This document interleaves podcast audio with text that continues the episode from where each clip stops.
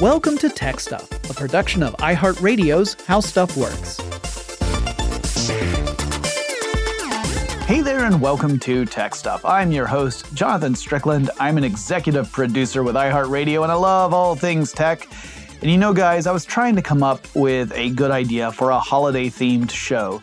In the past, I've done episodes about some of the big tech items that landed on holiday wish lists in the past, you know, like the greatest tech gifts of all time. But I felt like I've been there, I've done that. And besides, a lot of those topics are like super timely and aren't relevant from year to year. So it makes no sense to ever listen to them after the year they publish. So instead of doing an episode that's going to be irrelevant next year, I thought I would talk about Christmas lights and how they work and why it was such a pain in the neck to rig up special Christmas lights for the Netflix series Stranger Things, which I've talked about in a previous episode, but I figured it would be a good point to return to in this one. Now, before I dive into all of that, I want to acknowledge a few things. First, while I'll be talking about Christmas lights, there are many people of different faiths, ethnicities, regions, etc., who celebrate special days during the winter months, and lights nearly always play an important part in those various observations, which makes total sense because the days are shorter in the winter, and thus we have more hours of darkness for every 24 hour period. So, lights would clearly be an important part of any celebration during that part of the year. So, for example, the menorah in the Jewish faith symbolizes how the Maccabees, when rededicating the Holy Temple, which they had just won back from the Greeks, used a single bottle of oil to light the menorah used in the rededication ceremony for eight nights, even though the bottle should only have lasted a single night. Then there's also the celebration of Kwanzaa, where families light candles in the Kinara, and the candles represent the seven principles of the holiday.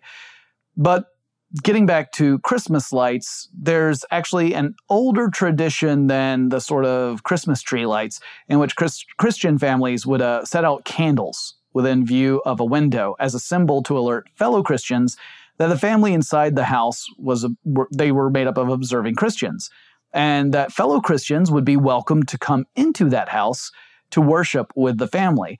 But the Christmas lights we see every year really have their roots, pun intended, in a Germanic tradition of the Christmas tree. So, why would you ever cut down a tree and bring it inside in the first place? Well, it's again one of those things that makes sense as you start to think about all the details. Plants like fir trees and holly remain green even in the winter, which otherwise pretty much wipes out everything else and makes it brown and dead. So, or appearing to be dead. So these plants became symbols of resilience and everlasting life. So people would cut down some of those plants and bring them indoors to remind them of that. But, you know, then the plants would eventually just dry out and turn brown and thus negate the whole reason for bringing them inside. But, you know, humans have never been rational creatures. There are some unsupported legends surrounding the origins of the German Chris- Christmas tree, uh, sometimes referred to as the Tannenbaum, but really Tannenbaum is more of a, a word for fir trees in general, not just those all decked out with boughs of holly and whatnot. Uh, but one legend has it that Martin Luther, the reformer who caused a bit of a ruckus in the 1500s when he, you know, decided to criticize the Catholic Church, that he had started the tradition of the Christmas tree. However, the earliest written accounts on record that mention this tradition date to 1605. Now, that doesn't mean that's when the tradition started, of course, it's just the earliest written account that we happen to have.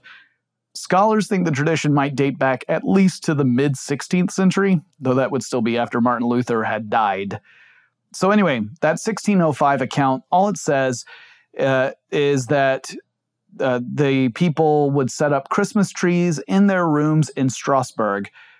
There's no mention of lights in this particular account, but the decorations consisted of things like roses made out of paper and uh, various foods being shoved into the tree, things like apples or cookies and sugar. It was very food centric. Um, in fact, there was a tradition of raiding the Christmas tree on one of the days of Christmas where the kids get to go and actually grab treats from the tree and eat them. The first written account to bring up the detail about lights in the Christmas tree dates to 1660. People in Germany would pin or otherwise attach candles to branches of these trees. Uh, and again, frequently these are trees that have been cut down and put up inside a house, not just trees out in the woods somewhere. Generally speaking, the practice was to light the candles only for a very short time before you blew them out again. And you were never supposed to leave a tree unattended because, as you can imagine, combining a cut tree that might be kind of dry with open flames is a recipe for disaster. And in fact, there were more than a few cases of fires with these trees, some of them ending in catastrophe and tragedy. But I'm sure the effect was really nice, leading right up to the moment where everything went ablaze. Okay, so let's skip ahead to the 1800s. Uh, at that point, the tradition extended beyond Germany. Uh, a Harvard professor named Charles Follen, uh, inspired by stories that he had heard in Europe, did a lit up Christmas tree here in America. Uh, this was believed to be the first lit Christmas tree in America, or at least the first one on record. In the 1840s in England, Queen Victoria and Prince Albert had a Christmas tree famously depicted in an illustration that was published in a newspaper. That likely helped boost the practice over in England. Uh, Prince Albert brought this over from his homeland uh, in Saxony. So people came up with new ways to attach the candles to trees. You know, they found more improved methods that would catch the wax and things like that. However, there was still very much a danger of fire with this uh, particular approach. Then in the later 1800s, we get to Thomas Edison, the inventor and entrepreneur who was spending a lot of time and resources trying to perfect the light bulb, which he did not invent the light bulb, but he did improve upon it. Or rather, I should say, his lab improved upon it. So when he and his engineers managed to make a light bulb that could last more than just a few hours and could be suitable for general use as opposed to stuff like the more dangerous arc lamps that, while extremely bright, were not practical for everyday applications, he then had to figure out a way how do I sell this idea to cities, right? To city officials and, and then further on to the general public. So he wanted to convince Manhattan officials that his company should be the one to provide electricity and light all of Manhattan. So he had his employees hang lights during the holiday season in 1880 on the outside of Menlo Park, which was an easy view of trains passing by and it got a lot of attention. Now, one of the inventors who was working at his Menlo Park facility was Edward Hibbard Johnson. Johnson had actually been responsible for giving Edison a job at the Automatic Telegraph Company. But later on, Johnson would end up working closely with Edison to develop Menlo Park itself and became an inventor and executive at the Edison Light Company. So it's funny because he, he helped get Edison a job early and then he ended up working for Edison later. It was at the Menlo Park facility where Johnson developed string lights. And these were lights that were wired together in series and would serve as the basis uh, for Christmas lights just moving forward from that point. He used those lights to decorate a Christmas tree, and so Johnson is sometimes referred to as the father of electric Christmas tree lights. Because the original version, the earlier version that Edison did, that was a string of lights they hung up on a building. This was the first time where someone was using electric Christmas lights to replace the candles that were found on the Germanic Christmas trees. His lights, by the way, had bulbs that were red, white, and blue. It was quite the patriotic Christmas tree. And like Edison, Johnson intended for this not just to be a festive display in the spirit of America and the holiday season, but also a marketing effort to get more people to support and want and adopt electric lights. There was a general distrust in electricity around this time, so these were the ways in which Edison and his associates could try to win people over to this new technology. And adoption did not take off right away. So, for one thing, no New York based reporters wrote about this Christmas tree at all. But one reporter for a Detroit newspaper did publish an account of what it was like seeing the Christmas tree all lit up. The next big development in the adoption of Christmas lights would come in 1895 when US President Grover Cleveland incorporated them in decorations for the Christmas tree at the White House. So, we're going to go off on a little tangent here. Some fun trivia facts about Grover Cleveland. So, he's the only US president who ever served two non consecutive terms, meaning he was both our 22nd and our 24th president of the United States. The lighting of the Christmas tree would be during his second term as president. And just in case you're wondering, the 23rd president, the one who interrupted those two terms, was Benjamin Harrison, the grandson of our ninth president, William Henry Harrison. Sorry, I, recently I've been showing up on a lot of ridiculous history episodes, and sometimes that stuff just kind of sticks with you.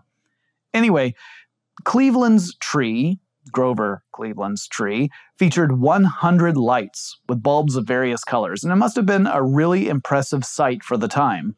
Some of the movers and shakers in America, in other words, people had a ton of cash to burn, they began to put up their own decorated and lit Christmas trees. But it was not something the average person could do because at that time, most of the United States wasn't wired for electricity. So to even have a lit Christmas tree with electric lights, you would have to set up a generator. You'd also typically have to hire an electrician to actually wire it up. And in today's money, that would mean that decorating a tree could cost at least a couple of thousands of dollars. So only the hoity toity folks who wanted to show off their wealth could really afford to have a Christmas tree with electric lights at that time. Anyway, over the course of the early 1900s, electric lights began to gain popularity as people became more comfortable with the idea of electricity. And it's really no wonder that folks were nervous at first. Fire is something you can see, at least in most cases, but electricity could be deadly, but was also invisible. And Edison's company had already engaged in some pretty heavy smear campaigns against alternating current, since Edison was pushing direct current as a means to distribute electricity regionally. And a lot of those events and demonstrations that his company held involved showing off how deadly electricity could be. So they were kind of feeding into that fear. But the allure of the lights was undeniable. And by that, I mean not just Christmas lights, I mean your run of the mill light bulbs. Now, even in 1903, when General Electric introduced string Christmas light kits, which would let people string up their own lights at home without necessarily the use of an electrician, it was still really expensive. A string of lights, and uh, General Electric actually referred to these strings as festoons, Anyway, the string of lights consisted of eight whole light bulb sockets, and they would hold Edison light bulbs, and it cost the equivalent of about $300 today. That's just the lights. And this was not something that the average family would necessarily spring for. Also, you wouldn't buy these kits, you would rent them for $300. So, after the rental period, you would actually have to return them. So, yikes.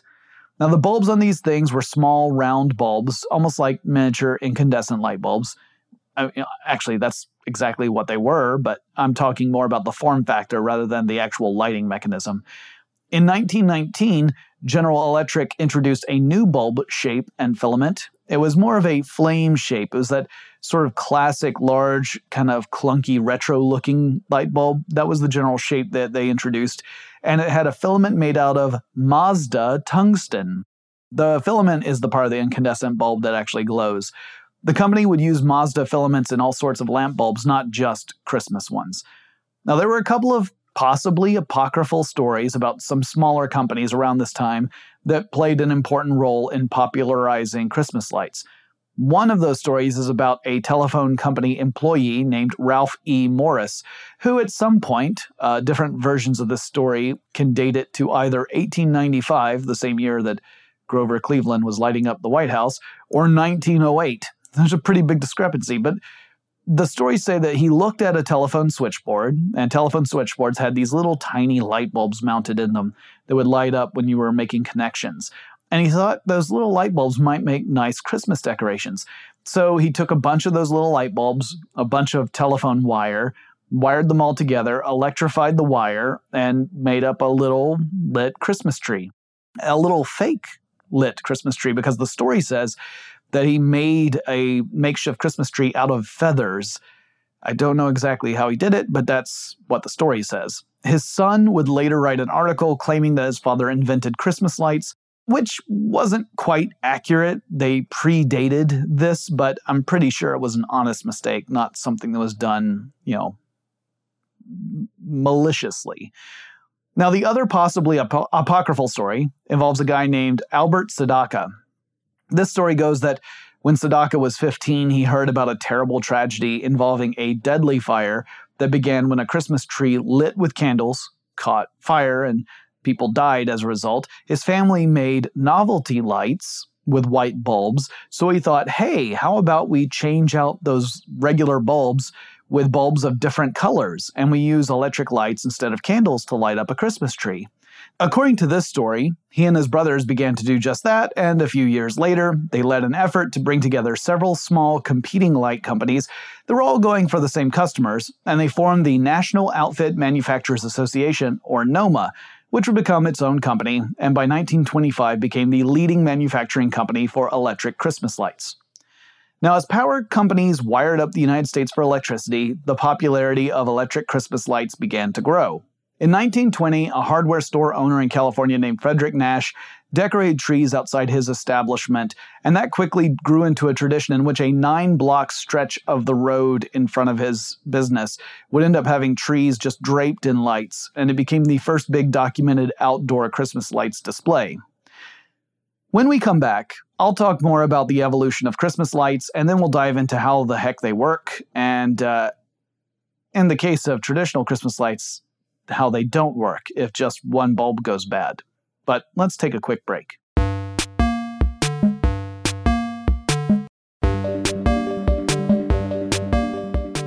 I've got a little bit more to go on to the history of Christmas lights and some of the interesting things about them before we get into how they work. So, by the late 1930s, electric Christmas lights had become a popular new tradition, with homeowners and businesses alike uh, using them to create bright, colorful displays. And in some cases, they went a little bit overboard. A few places became truly famous for their decorated trees and buildings. When the United States entered into World War II and there was a concern about the possibility of cities being bombed, there were blackout orders in various cities like New York. And that meant that Christmas lights would actually go dark in 1944 in New York City. But with the war's end the following year, people made up for lost time. Meanwhile, tastes began to change in America. Families in the late 1950s were introduced to a new invention the aluminum Christmas tree. Yeah, I can't even, I can't believe this, this really happened either, guys. These were trees made out of aluminum, a space age material that was clearly so much better than a freshly cut fir tree. However, the Christmas lights of the day, which were still incandescent bulbs in sometimes questionable wires would get way too hot for aluminum trees. They also could potentially create an electric shock uh, hazard because aluminum can conduct electricity. Plus, those aluminum trees had needles, quote unquote, made out of foil, which would easily melt. So instead of hanging electric lights on the tree, companies began to manufacture lamps that had a rotating color wheel and it's just what it sounds like. And it's not all that different from what was inside old mechanical television sets before electric TV was invented. So you've got a bulb, that's what provides the light, kind of like a projector. And in front of the bulb, you have a wheel that has different panes of colored plastic. And this wheel rotates past the bulb, and different colors of light shine out of your glorious lamp towards your even more glorious aluminum Christmas tree. It was a thing, y'all. Now, I can't say I personally found it appealing, but back then it was selling like gangbusters. Unfortunately for companies like Noma, the leading manufacturer of Christmas lights, it meant that there was a drastic drop in Christmas lights sales as these aluminum trees became all the rage. Noma would actually end up going into bankruptcy, and today it exists as a brand name, but that's about it. The era of the aluminum tree lasted about a decade, upon which time many people either went back to using the previously live trees or they switched to more natural looking artificial trees, and that meant the electric lights were back, baby! However, because of the American manufacturers going out of business during the reign of aluminum terror, the Christmas lights on the market mostly came from other countries. So America would no longer be king of the electric Christmas light. All right, now we're getting up to about 1970 and the introduction of the mini light. So, for a very long time, the typical Christmas light was a 5 or 10 watt bulb, typically the size of a nightlight bulb, those little kind of cone shaped bulbs that I was talking about, the retro style. They were pretty big. Uh, these were the type of lights that I grew up with when I was a kid. That's the kind we had on our trees, the big big bright lights. Uh, I still miss those, but they drew a lot of power because a string of 55 watt bulbs means that you're consuming 250 watts. And most people were using multiple strands. Like one string wouldn't do it. You might have three strands, three to five for a tree, maybe five to 10 for your house. So you're consuming an enormous amount of power when you're having this stuff lit up. So the Christmas lights were greedy for electricity, then they pushed electric bills pretty high. They would also get really hot, which you know I mentioned back with the aluminum trees. Touching a bulb could give you a little bit of a, a minor burn, as I found out on more than one occasion when I was a kid, because I had three qualities that guaranteed I was going to get burned. Uh, first, I was curious. Uh, second, I was foolish, or maybe stupid. And third, I had a really short memory, I guess.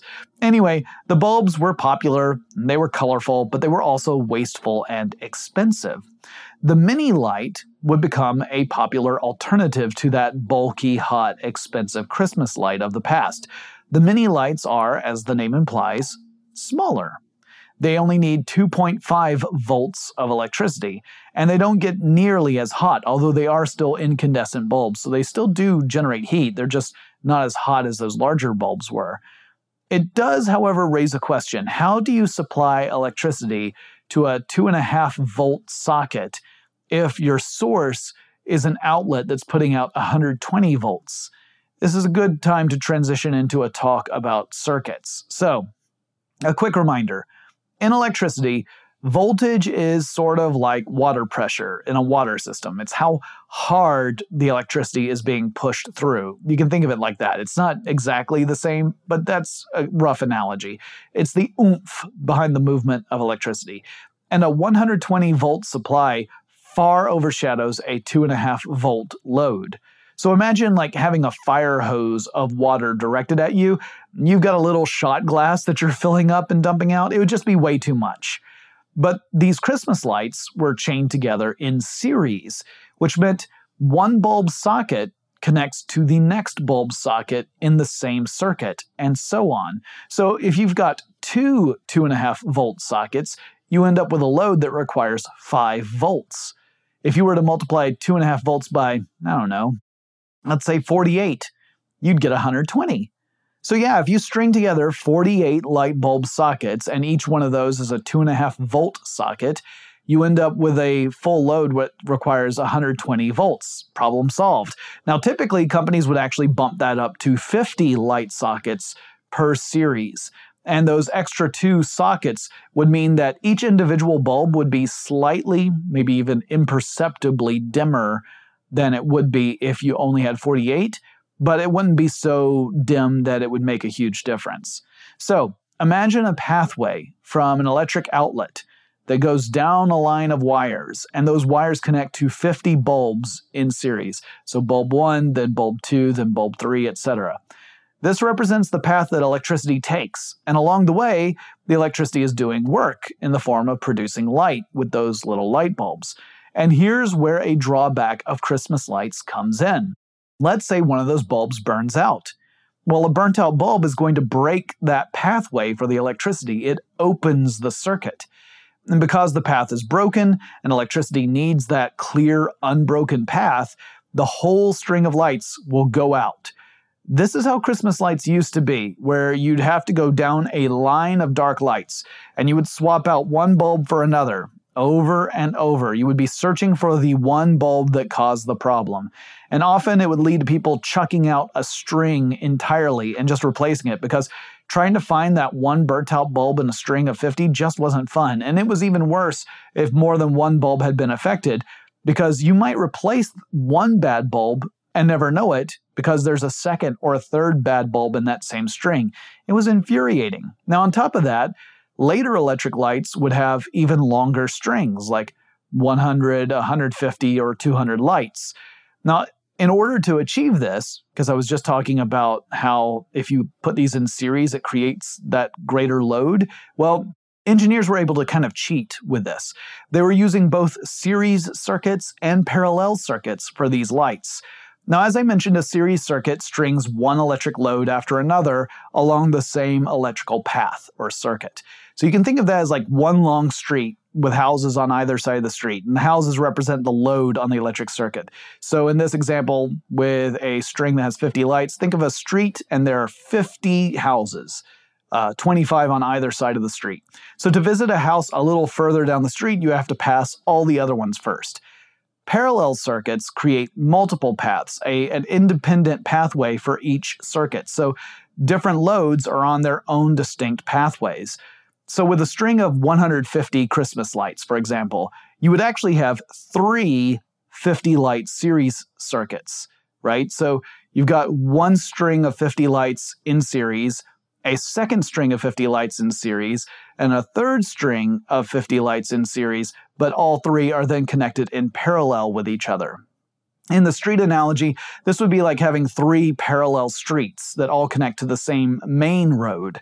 Now, with this kind of string of lights, if one bulb were to go out, only the other bulbs in that same series circuit would go dark. So, with a 150 light string, it would mean one third of those lights would go dark, right? 50 lights would go out, but the other 100 would stay lit because they were actually still in those parallel circuits. They were independent of that 150 light string. You still have a problem with a third of your lights going dark, though. Engineers figured out how to solve this issue by creating what's called a shunt. Now, essentially, a shunt is an alternative circuitry path that electricity can pass through even if a load has otherwise failed. So, in this case, if a light bulb were to burn out, the light bulb would go dark, but the shunt would take over as the path for electricity to flow through, and that way the other bulbs in that series would still stay lit. So, how does that work? Well, first, the shunt is lined with insulating material, and that boosts the electric resistance of the shunt. And this is important because if the shunt had an equal or lower electrical resistance than the filament inside the light bulb, the electricity would bypass the bulb altogether and just go through the shunt. That means you wouldn't have a string of Christmas lights. Instead, you would have a really bad extension cord that was eating up a lot of power. And more than that, it would start to heat up and could potentially pose as a fire hazard. And that's no bueno. So, this is a good opportunity to talk about short circuits. A short circuit, and uh, I am not talking about the movie that featured Johnny Five, the robot. A short circuit is when electricity encounters a pathway of lower resistance than the path it is supposed to follow. And yeah, the path of least resistance is a thing. We see it in nature all the time. If there are multiple ways for something to happen, the way that has the least obstacles tends to be the one we end up with. So electricity is going through its circuit, do do do do do, and suddenly there's a detour. Something has made contact with a circuit that represents a lower resistance pathway. The electricity takes the lower resistance pathway. That's just nature the electricity skips out on doing whatever it was supposed to do, like light a light bulb, and rushes down this new path. Now, at a steady voltage, this means you get a spike in current. This is because the voltage is that pressure I was talking about, and the pressure remains the same, but the reduction in electrical resistance means it's easier for electricity to flow through that part of the circuit, so the current has to increase. We express this mathematically by saying voltage is current times resistance. So if voltage is staying the same, it, it's not changing, and electrical resistance is decreasing, current, by mathematical definition, has to increase to make up the difference. And an increase in current can become dangerous or even deadly. Now, because of that risk, engineers began to include fuses in Christmas lights. The fuse in a Christmas light is kind of a, a strip of thin wire that's near the plug end of a string of lights, the part that actually plugs into the wall, that's where the fuse is. It's rated for a certain maximum of current. And if the current increases beyond that maximum, because of a short typically, then this wire will actually kind of burn through and then it leaves a gap. And that gap ends up having such a high electrical resistance that electricity cannot flow through the string of lights and they all go dark. So the fuse is typically replaceable, and in these strings of lights, you can even open up a little window and put in a replacement fuse if the one that you have in there has burnt out for any reason. Uh, so that is sort of a safety measure in case of a short circuit. All right, now let's get back to the shunt. So This insulating wire that's around this, this shunt typically wraps around the base of the filament in a Christmas light bulb. And because it has a higher electrical resistance than the filament does, electricity is not going to go through the shunt normally. It'll go through the filament instead. Uh, now, if the filament begins to burn out, it starts to get really hot. And that heat is enough to melt the insulating material off of the shunt. So the bulb burns out, the shunt wire essentially sheds its insulation, it's melted off. As a result, the shunt becomes a lower resistance pathway for electricity, and electricity can then pass through the light bulb socket and keep the other lights on the series lit. It means you can actually spot the burnout bulb in a string and replace it. Uh, you don't have to worry about one bulb going out and everything going out. You'll just see that one bulb burn out and you can then swap it out. Now, one other thing that can happen that can be frustrating is that some of the strings of lights are pretty cheaply made and the bulbs can be loose in their sockets. And if they're not making good contact with the, the parts of the socket where the electricity flows through, then you're not going to get electricity flowing through the series because it'll be like an open circuit or a circuit where the switch is in the off position. So in that case, you have to go down the length of the wire and check to make sure that each bulb is plugged in properly for electricity to flow through that series of bulbs. Some Christmas lights actually put the shunt into the socket itself rather than inside the bulb, which helps sidestep that problem. So in those cases, just like with a burnt out bulb, the affected bulb would be the one that was not lit, but the rest of it should still be shining brightly. Now, when we come back, I'll talk a bit more about how the series circuits and Christmas lights created a headache for the electricians on the Netflix series Stranger Things, as well as a couple of other interesting facts. But first, let's take a quick break.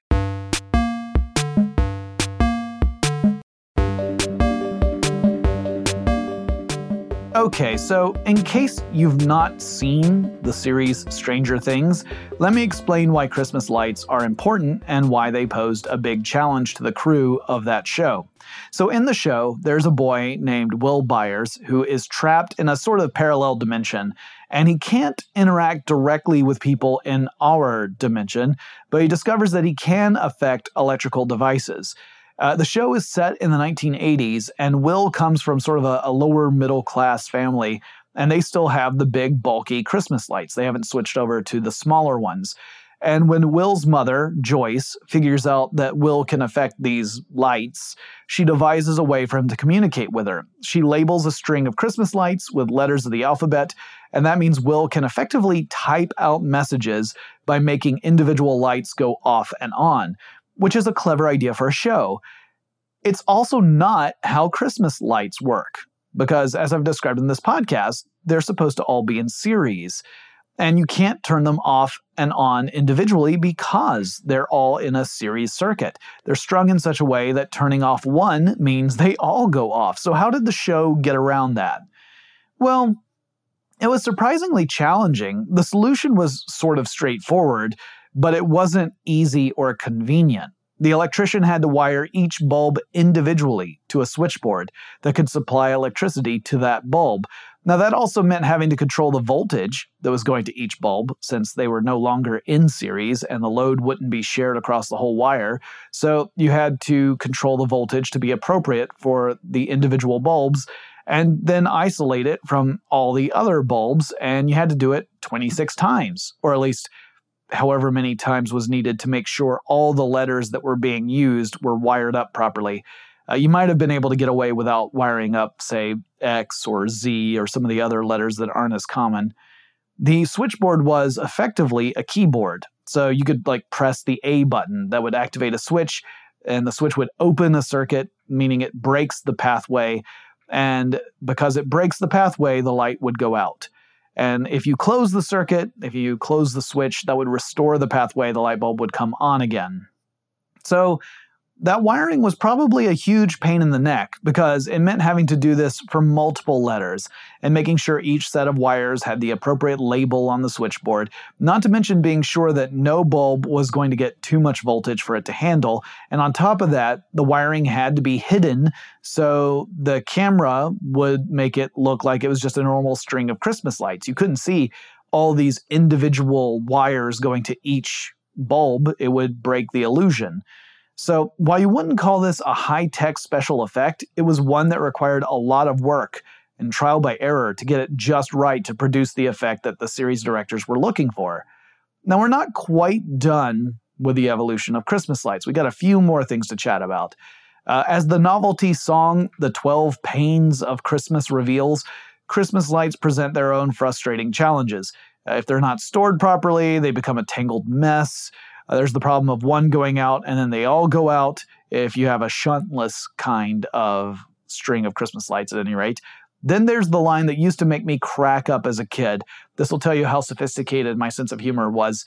And who am I kidding? Still is.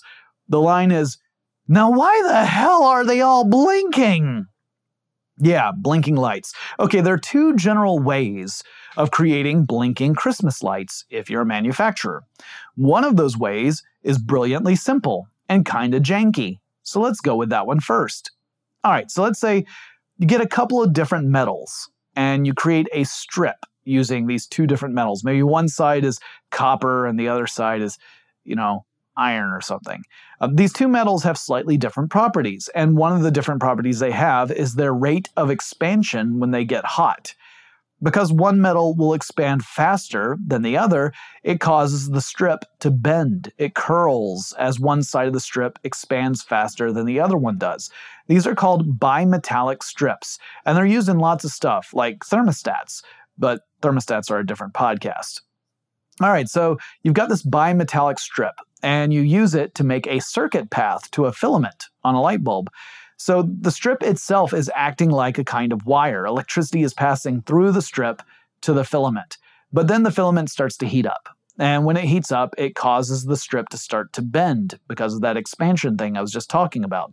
The strip bends to a point where it no longer makes contact with the filament.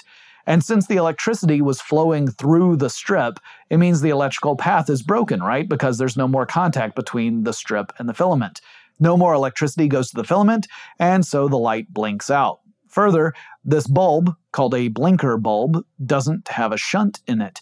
So when it goes out, all the other lights in that series blink out at the same time. Then the bimetallic strip begins to cool down because the filament is no longer glowing, so it's no longer putting off heat.